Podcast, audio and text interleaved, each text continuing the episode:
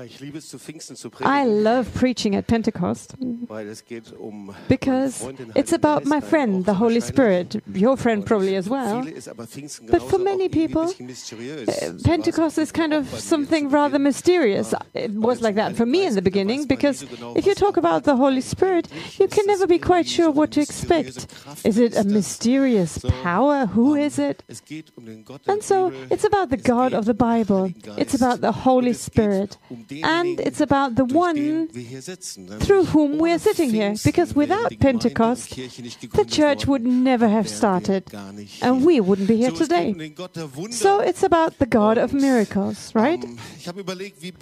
And I was thinking, you know, how to start this message. And I will start by saying the Bible is full of God's miracles. So we keep hearing about God's miracles.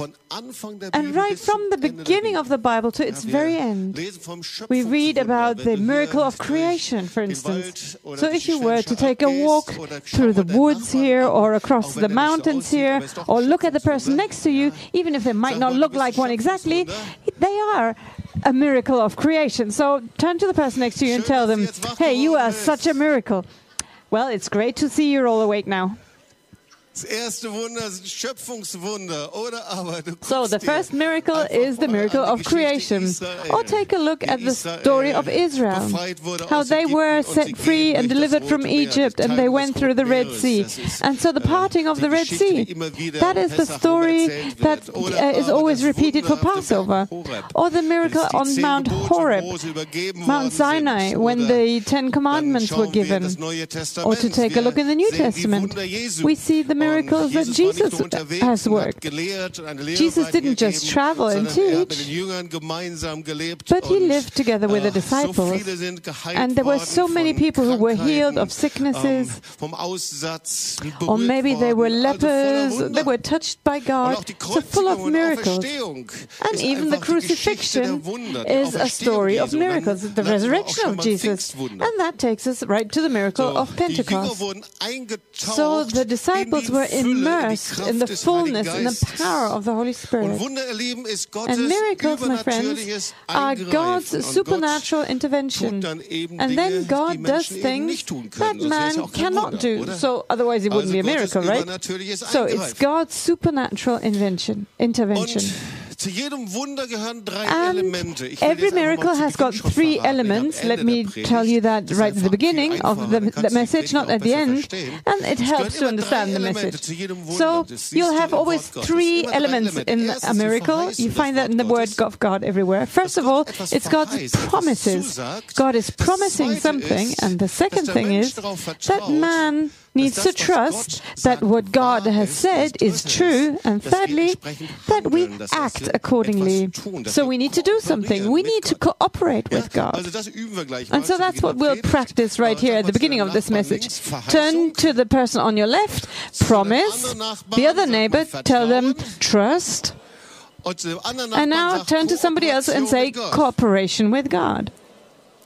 So, und jetzt bist du schon So now you have had the best possible uh, preparation for the Bible Ah, passage that I'm going to read to you. And we'll begin here. kennst du sehr, And you probably know it very well.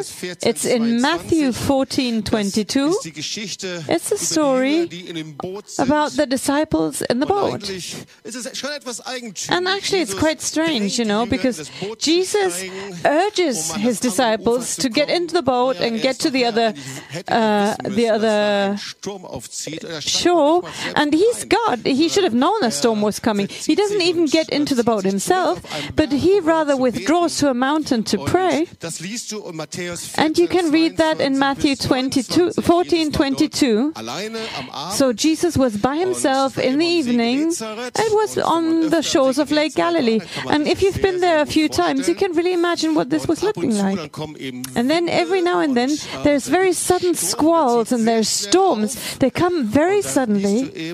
And then you can see the boat had uh, been at a considerable distance of the shore and it was buffeted by the waves because the wind was against it.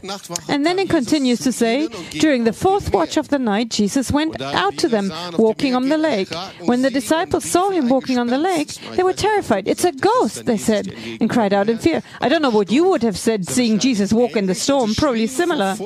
So they cried out in fear. But Jesus immediately said to them, Take courage, it is I. Don't be afraid. So actually, that part of the story would have been sufficient by itself. But that wasn't the end of it. But actually, it continues because now Peter comes along. Now, We can really identify with Peter, right? Because Peter, he is the extrovert. He wants to have everything, and yet much of it he just doesn't succeed in. And then he says, Lord, if it is you, command me to come to you on the water. And then Jesus said, Come. And then Peter got out of the boat, walked on the water, and came towards Jesus. But when he saw the wind, he was afraid and began to sink and cried out, Lord, save me. Immediately Jesus reached out his hand and caught him. You of little faith, he said, why did you doubt? And when then they climbed into the boat, the wind died down immediately. Then those who were in the boat worshipped him and said, Truly you are the Son of God. So now this is the description of a miracle, and at the end of my message I'll get back to that. But you have the three elements here as well that I just described to you. It's the promise, courage of faith, and cooperation with God. So now let's uh, shift a little bit and get to the story of Pentecost. Because, of course, today is Pentecost, so you should be talking about Pentecost. And there we actually discover something really amazing. Because Jesus, in all four Gospels, Jesus speaks about this, that Pentecost was going to come. And when he speaks about this, he uses a very strange word, baptizo, which means to baptize or to immerse. And so the, the word truly means to get something thoroughly wet. Of course, we know baptizo with the word baptism, and, and what this word actually describes, it's like jumping into a swimming pool and really go out, down, down, go down under completely.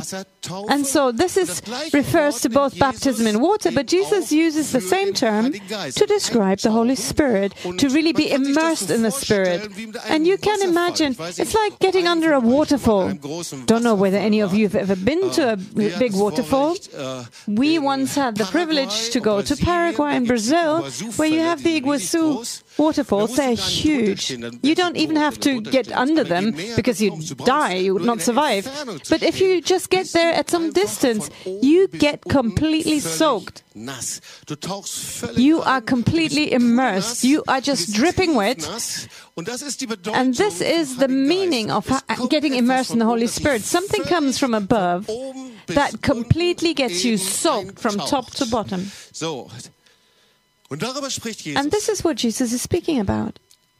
And he says that in all four Gospels. wird ausdrücklich erwähnt, dass Jesus It mentions explicitly dass Jesus Heiligen Christ, Jesus himself, is going to baptize in the Holy Spirit. Did you know it mentions that in all four Gospels? First of all, in Matthew 3, verse 11, we see John the Baptist speaking about Jesus, saying, I am baptizing you in water for the repentance of sin, but the one coming after me is stronger than me, and I'm unworthy to even untie his sandals. And he will come to baptize you in fire and in the Holy Spirit, talking about Jesus. And then taking a look at Mark, Mark 1, verse 8. We also find it. John the Baptist says, I have baptized you with water, but he will come to baptize you in the Holy Spirit. And then to look in Luke, Luke 3:16. John the Baptist says, John answered them and said, I am baptizing you in water, but there is one coming after me who is stronger than I. And so again, he's talking about Jesus. I'm not worthy to untie his sandals, and he will come to baptize with the Holy Spirit and with water, fire. So in all four Gospels, we find that it says that Jesus will come and baptize with the Holy Spirit. And when we look at the Gospel of John, it's a bit more detailed there. John 1, uh, we can read that briefly so we can understand why this is so important. The following day, Jesus, John saw Jesus coming towards him and said, Behold, the Lamb of, the, of, of God who takes away the sin of the world. We know that word very well. And then he continues, I did not know him, but the one who sent me to baptize with water said that he who you see the Spirit descend as a dove and remain on him, he is the one who will come and baptize in the Holy Spirit. So I've seen that and I testify that this is the Son of God. So first of all, John says here, Jesus is the Lamb of God. Who of you knows that? Yeah, we all know that. Jesus is the Lamb of God. But it's amazing that's only one te- once that this is testified to here in the Gospel of John. And the second thing is that he's the Son of God. Who of you knows that Jesus is the Son of God? We all know that as well. But the third thing he says here is he will baptize you in the Holy Spirit. So in all four Gospels, we see that explicitly Jesus is the one who baptizes in the Spirit. So uh, that is something that's really, really important. One of the most important things we need to know about Jesus. It's wonderful to know the Lamb of God, but it's not everything. It's important for us, each one of us, to know Jesus as the one who baptizes in the Holy Spirit. And this is what this passage is talking about. And then we see Jesus is raised from the dead, and then he repeats that promise. So that promise is not just once, but it keeps recurring over and over and over again. So we can't emphasize strongly enough how many times we find this promise in the New Testament. Acts 1 verses 4 and 5. So when they met together, with his disciples, he commanded them not to leave Jerusalem, but to wait for the gift the Father promised, which, so he said, you have heard from me, for John baptized with water, but in a few days you will be baptized with the Holy Spirit. So he repeats this again, not long from now. I am the one who baptizes with the Holy Spirit. In John 14, he says, The Father will send the Holy Spirit in my name. So, if we draw a line under all of this, we have to find that almost all commentaries agree that the miracle of Pentecost in Acts 2, verses 1 to 4, is the fulfillment of this promise. Jesus kept speaking about this over and over again. He said, He is the one who baptizes in the Holy Spirit, and this promise has been fulfilled. So it's important for us to realize that. And from here, we can take a look at the story of Pentecost, Acts 2, verses 1 to 4. I just take a few phrases because you've just read it uh, or heard it in the reading of the scriptures, but just a few points here. All of a sudden, there was a rushing sound from heaven like a mighty rushing wind, and it filled the entire house where they were. And it appeared to them tongues like fire dividing on each one of them. And they were all filled with the Holy Spirit and started speaking in other tongues as the Spirit gave to them. So, if we look at this, what was this? First of all, we see that it was an immersion, a baptism. The Holy Spirit came from above. He immersed, He completely saturated and soaked the disciples. This Holy Spirit, He filled the entire house where they were. Secondly, each one of them. So it wasn't just a collective experience, but each one of them individually experienced that. Each one of them, each one personally was filled with the Holy Spirit. Yeah. So it was a, an infilling, a saturating, a, a soaking, a baptism in the Holy Spirit. And secondly, it was something that each one of them experienced and thirdly, they were filled by it. They were filled to overflowing so much that it flowed out of them. Matthew 12, 32. Do you know that? If the heart is full of something, it will overflow. Out of the fullness of the heart, the mouth speaks. So that was the fullness in them, the power of the Holy Spirit. They started speaking in tongues as the Holy Spirit enabled them to. So they were filled with the Holy Spirit. So we see a spiritual principle here. And we can witness that from the beginning, right? There's always the promise. We saw Jesus giving the promise over and over again. And secondly, the disciples were trusting. They went to the upper room and they waited on the Holy Spirit. And thirdly, they cooperated with God. Because when the Holy Spirit came, they opened their mouth. They didn't wait for God to do something, but they started opening their mouths and worshiping the Lord. And that changed and transformed their worship in praying in tongues and speaking in other languages. So it was God who did that. But they started worshiping the Lord.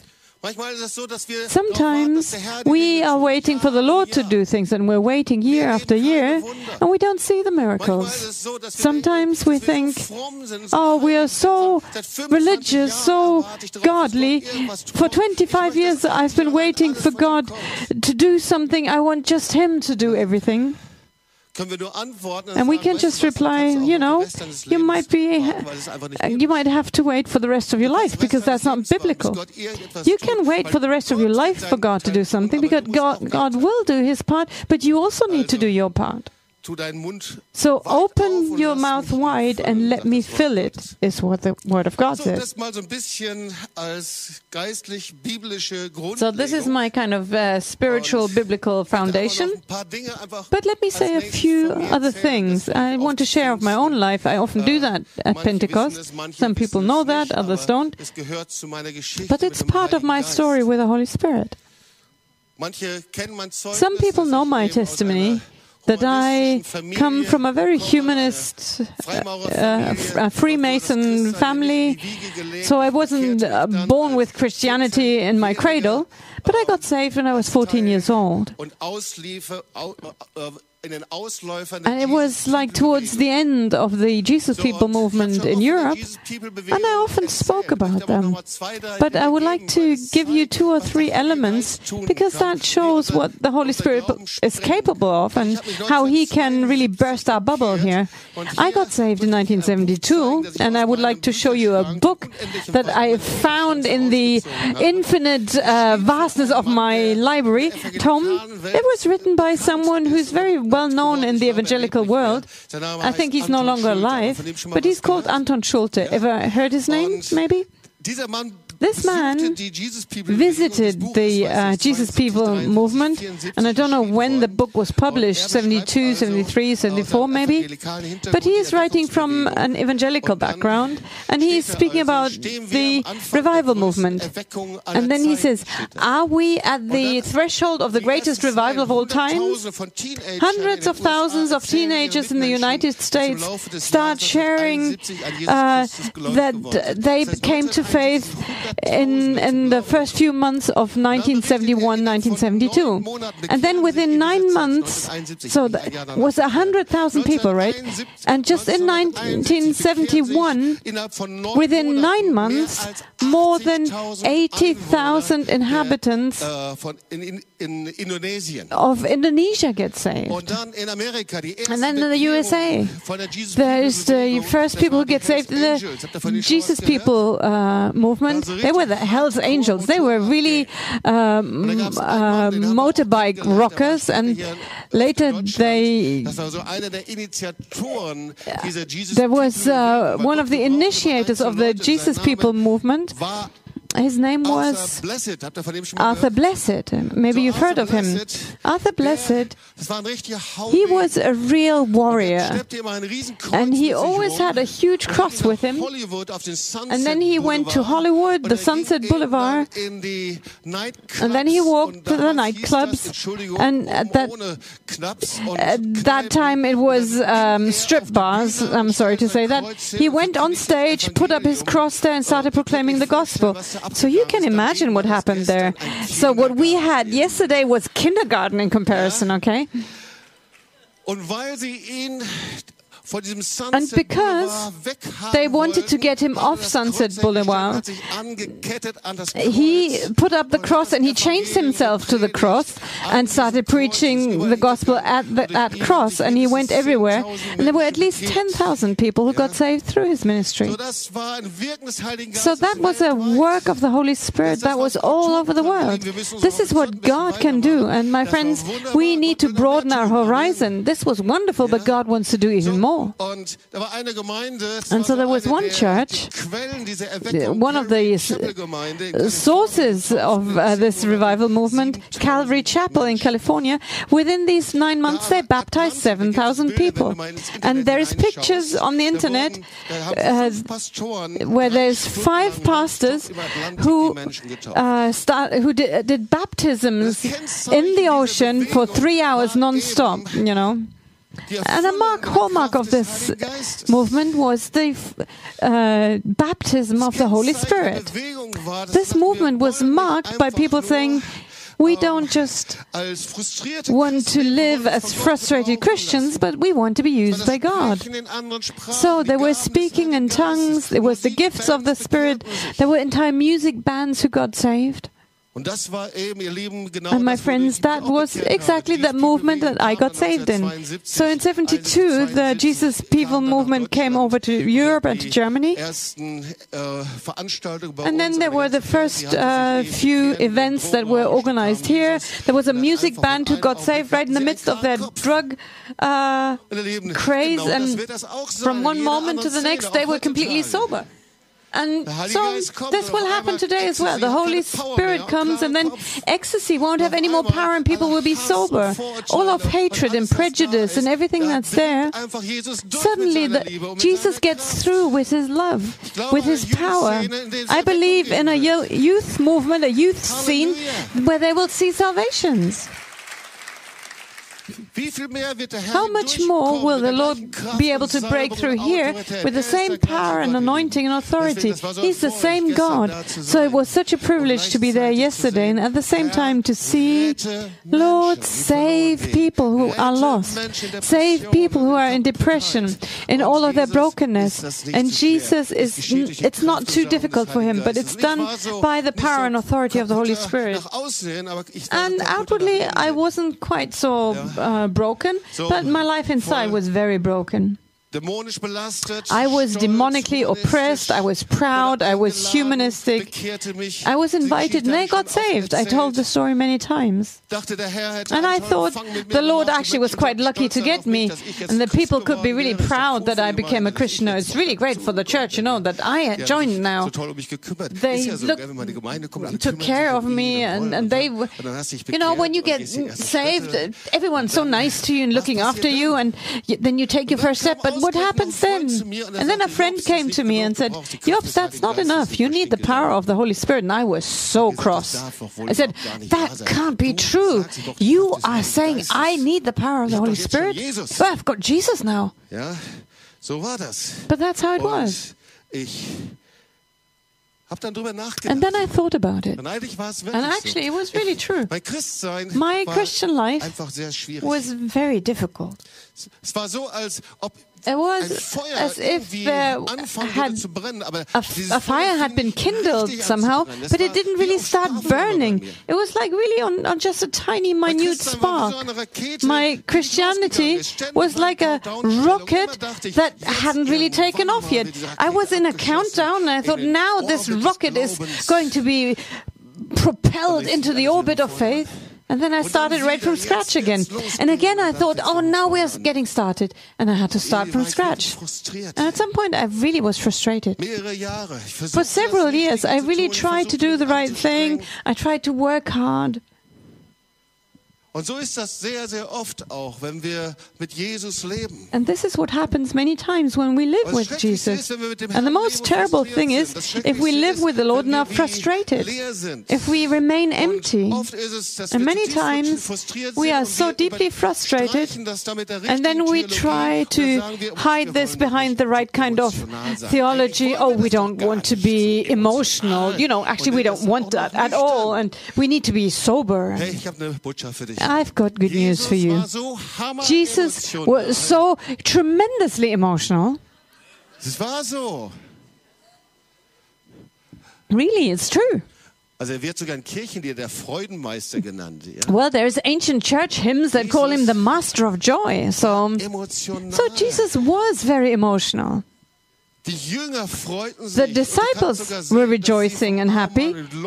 And you can even read when they left the Last Supper, they were singing uh, hymns of joy. So turn to the person next to you and tell them, just be a bit emotional. So when the church was started and the Holy Spirit came upon them, you can read it. They were together in the houses and they were together in agalliasis. That's an overboarding sense of joy. So tell the person next to you, overboarding joy.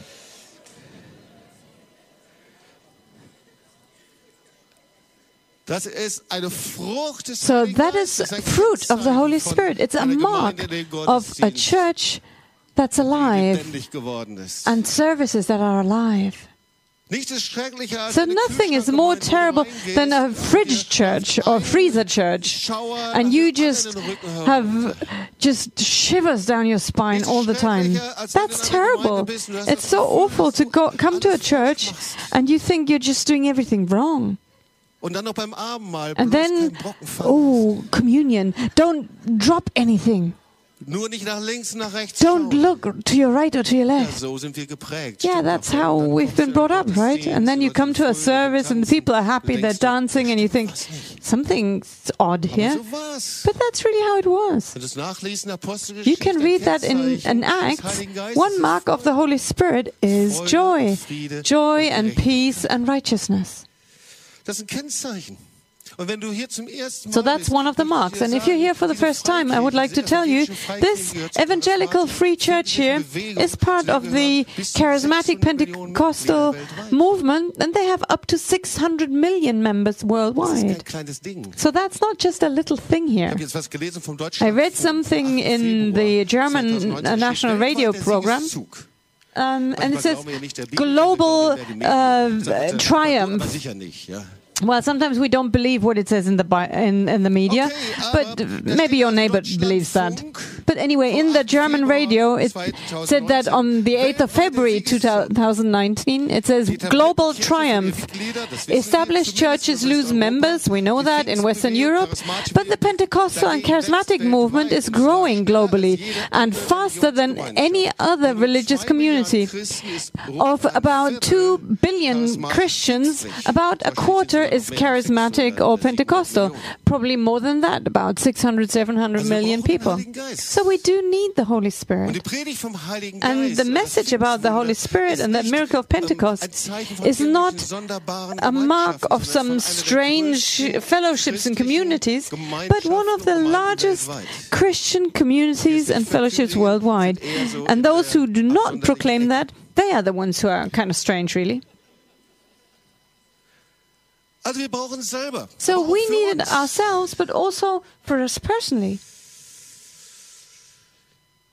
Und irgendwie brauchen wir es, And somehow das Wunder des we Glaubens need und die Kraft this miracle of faith and the power of the Holy Spirit to experience that Aber mir war das personally. nicht. Ich war okkult And I hadn't experienced that. I was in occult bondage. I didn't have peace. I was driven, running backwards and forwards. I needed something. I remember that I threw myself on my bed one day and then got up and went into the city. I'd been a believer for two or three years already, but I couldn't find peace. Kraft des Heiligen This power of the Holy Spirit, I just could not shake it off. And I want to tell you, heute ein Wunder tun. God wants to work a miracle in your life today. Einige von And there's some among us, erzählen, wie vor 20, they could share Jahren du vielleicht den Heiligen how maybe 20, 30 years ago they experienced the Holy Spirit. But Jesus is the one who baptizes in the Holy Spirit. Jesus came to destroy the works of the evil one. Jesus wants to reveal himself. He wants to enter into your life himself. He's the one who baptizes in the Holy Spirit, not me. No person can do that. But Jesus baptizes in the Holy Spirit. And I would like to explain to you briefly how that works. We have to go through three different stages, and the Bible speaks about this. Stage number one die wir durchlaufen, dass der that we go through is the Holy Spirit doing His work on you or in you.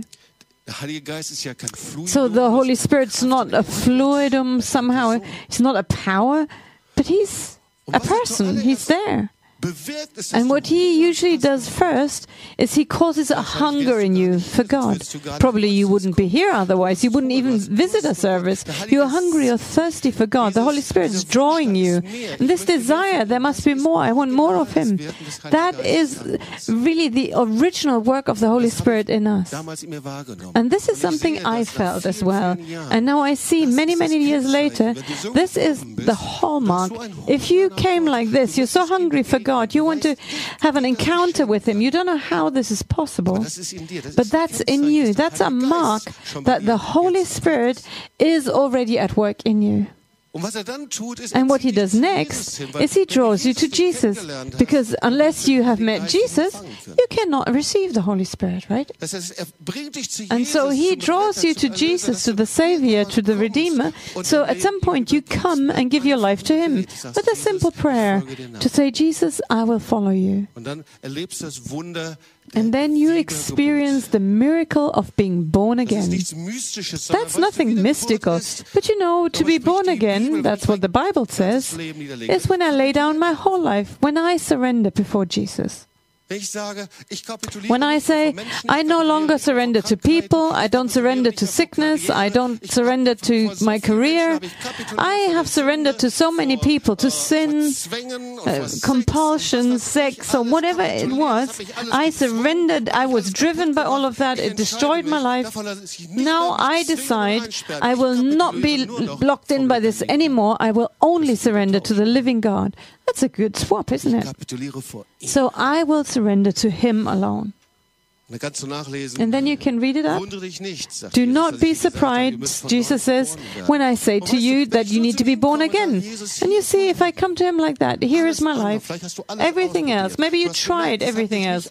And you Du hast realize it didn't fill you. You felt you're still empty inside and you're still full of fear. You still don't have peace in your heart. You're still in that prison and say, Jesus, I've tried everything, but now I bring it to you. I give my life to ihm you. If you come to him like that, hilft der Heilige Geist dir. the Holy so zu ihm Spirit's helping you. If you come like this, you can start new eternal life right now. You have an encounter with Jesus. Hör- Hör mal, Verheißung. Just listen. Promise. The second thing is that this promise births trust. That you say, Lord, I will try it. I'm not a hero of faith. Maybe my faith is so little, but that's enough for today. Like a mustard seed, aber ein bisschen. almost nothing, just a little bit. It's enough for me to come to Jesus. If you've got that kind of faith, that tiny little bit of kannst du mit faith, you can cooperate with God. He is happy with that. You cooperate and come to Him, and He comes thousand steps towards you. He says, Come on, I will give you that assurance, peace, and new life. The Holy Spirit's working in you. And the second, well, He's doing His work on you or in your life, and then he, the Holy Spirit is in you. So He's preparing our hearts, right? Das ist wirklich oft ziemlich heftig. Our hearts are sometimes quite crass, you know. I don't know about your heart, but I'm not talking about x ray pictures, but you know, real, uh, the figurative sense. The Bible speaks about this that our hearts are separated from God. They're proud, they're unteachable. There is nothing that wants anything to do with God. And this kind of heart is what he is preparing. And he does it in such a way that all of us suddenly we realize, oh, I don't want to live like this anymore. I don't want to uh, be so despising or proud anymore. I no longer want to be like that. Have you ever experienced anything like it? That's what the Holy Spirit's doing. Maybe for years you didn't realize, but all of a sudden you're aware, wow, I don't want to live like that anymore. It's terrible. That's what the Bible is talking about.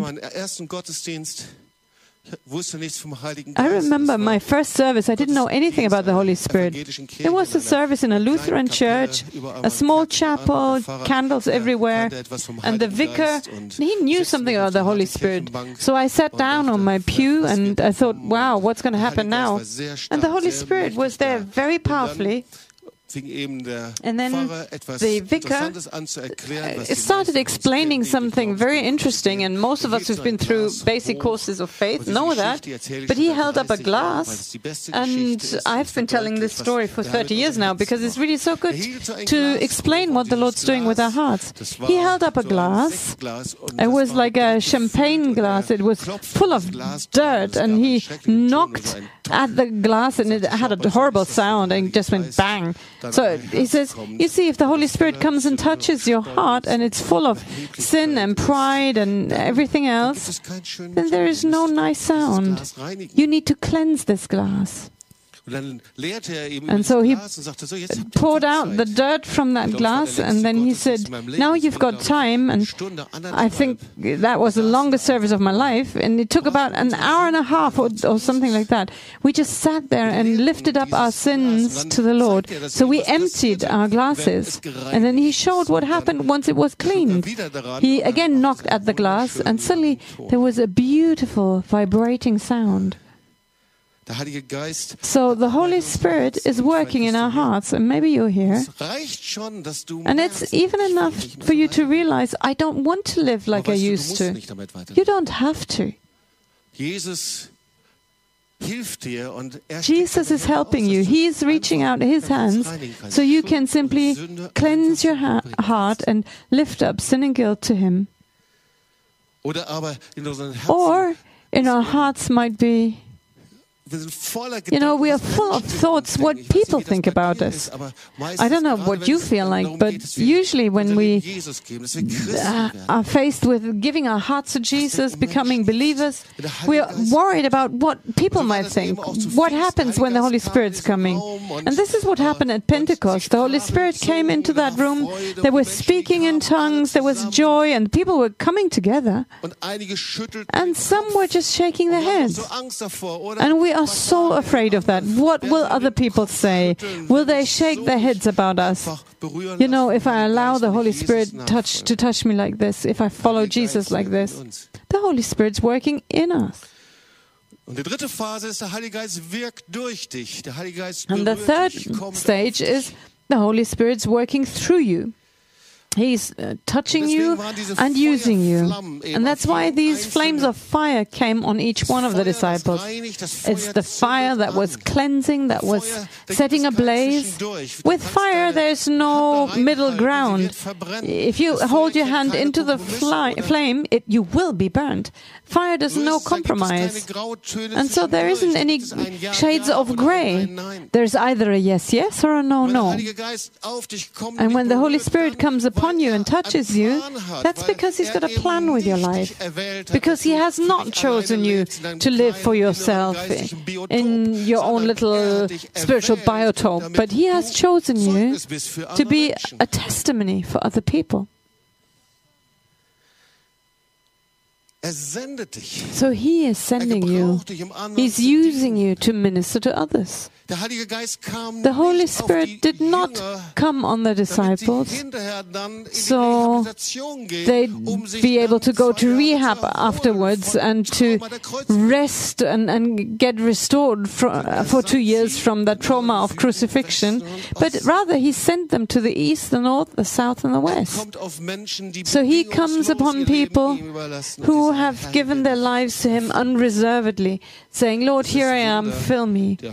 So that's the miracle of the baptism and infilling of the Holy Spirit, and that's what He has for you today. And actually, maybe for a repeated time, because we cannot live on our experiences of 20 years ago. You know, some days ago I read that uh, Joel 3 about uh, spring rains and autumn rains.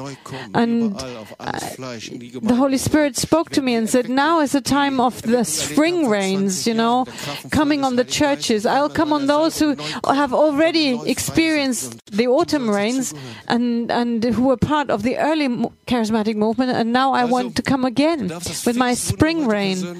And so you can accept that miracle of Pentecost for you personally. You know, it's people always speak about four different kinds of miracles that are connected to Pentecost. The first miracle is what we already talked about the miracle of salvation. And if you're here, and if you're sitting in your seat and you've been brought up as a Christian, you've been to many different churches, or maybe not at all, maybe it's the first time for you. Maybe you were raised in a humanistic family like I was. But you still need the miracle of salvation to give your life to Jesus and for Him to come into your life and for you to know that you have become his child. That's the miracle of salvation and the miracle of being born again. There are so many believers and Christians, they live because at some point they gave their life to Jesus and they try to behave like Christians. And they wander from church to church and they get in trouble all over the place because every church is different, every church has problems, and every church has always people that I have problems with. But actually, the real problem is that I've not been born again, that I have not surrendered with my life and not, not laid down my own rights before the living God. So that's the miracle of resurrection. And the third miracle is the miracle of baptism in the Holy Spirit. Jesus is the one who baptizes in the Holy Spirit. That's nothing reserved for charismatic churches. But Jesus is the one who baptizes in the Holy Spirit. And he's the same in the same way as He is the Lamb of God, He is the one who baptizes you with the Holy Spirit and who comes and meets with you in the power and anointing of the Holy Spirit and wants to immerse you in His power. And the fourth miracle for Pentecost is the miracle of the church. Many people forget that Pentecost was the the hour of birth for the church. And with the outpouring of the Holy Spirit in Acts 2, if you continue reading, you see Peter preaching.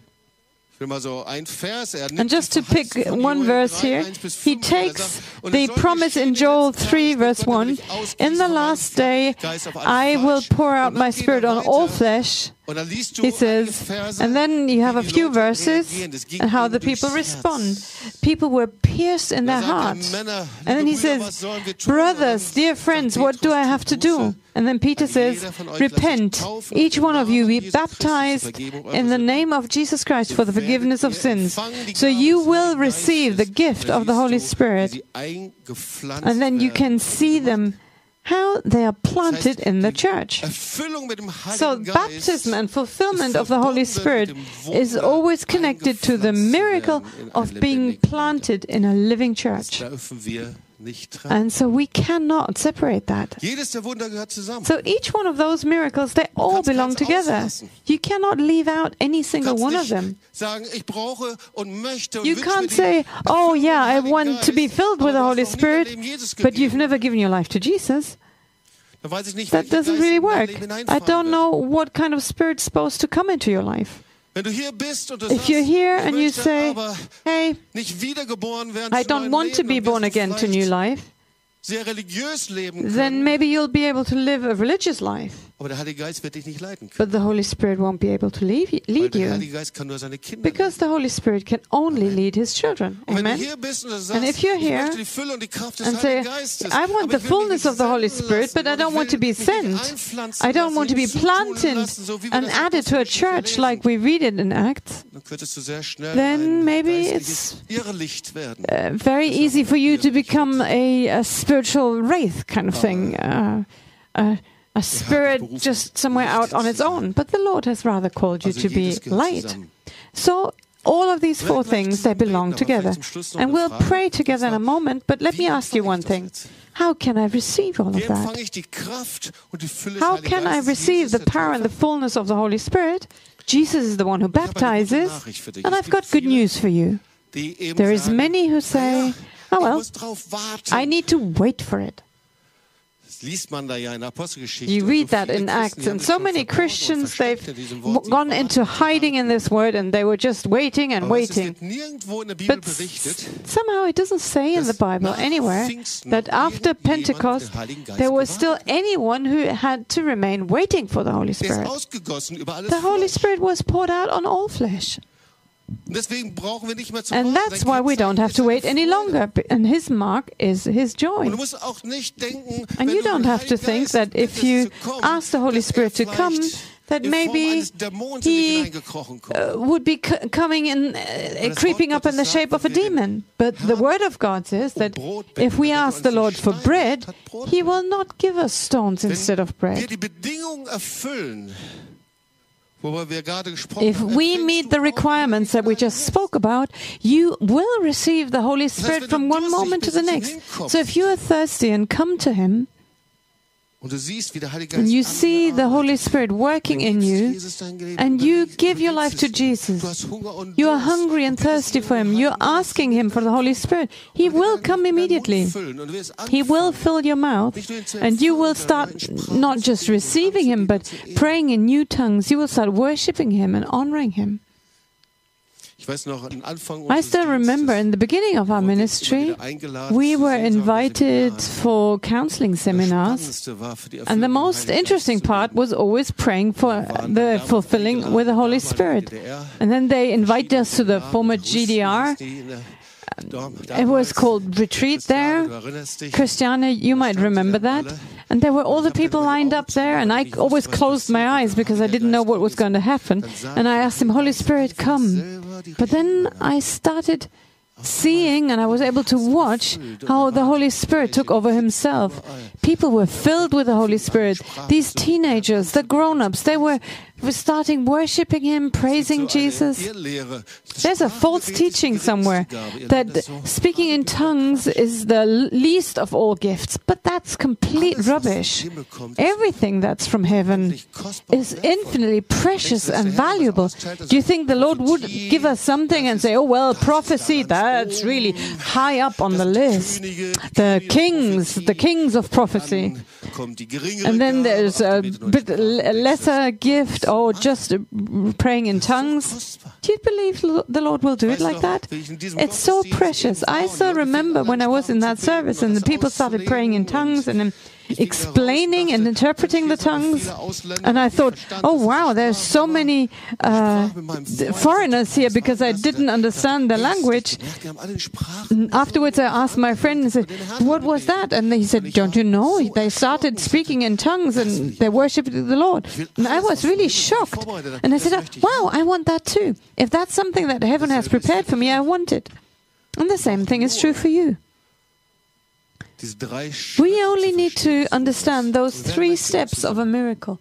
And then we'll pray together. So now that brings us back to our starting point. Every miracle has three components.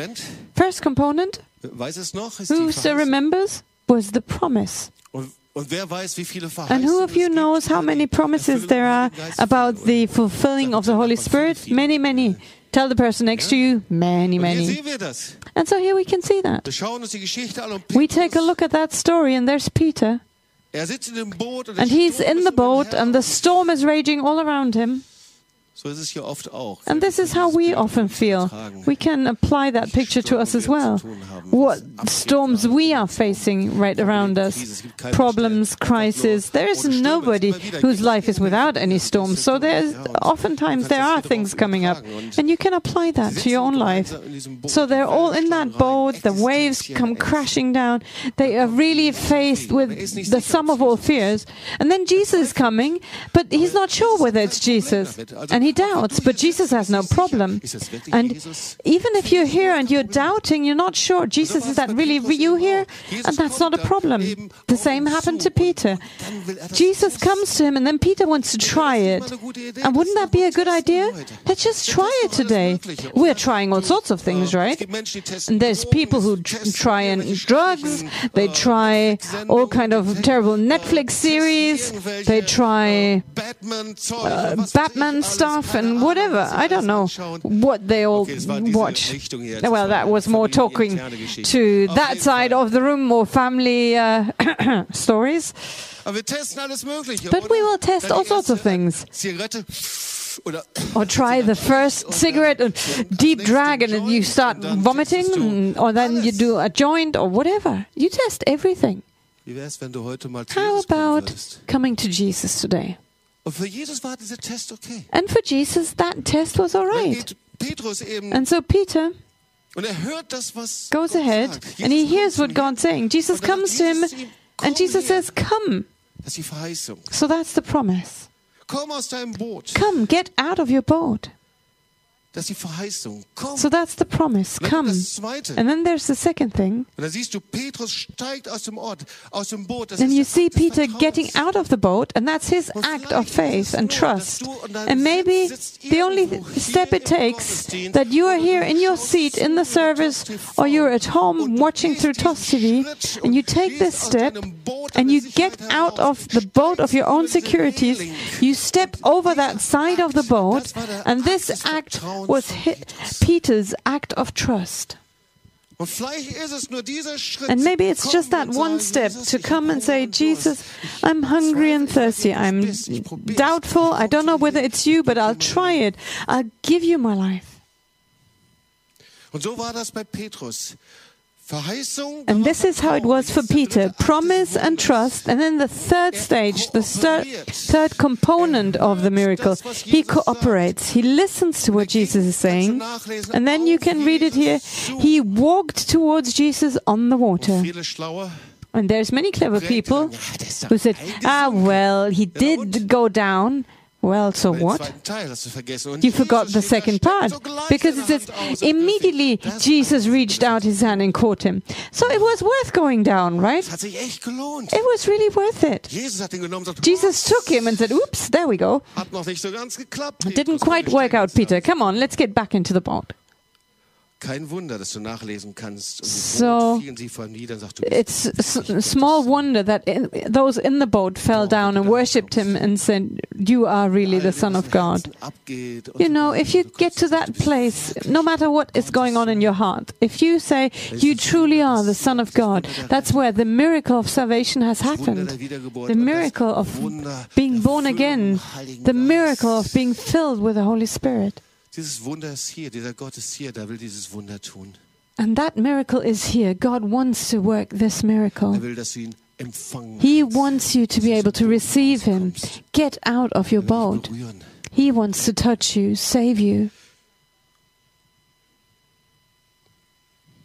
Vielleicht noch als letzten Punkt. And maybe one last point, and then we'll pray.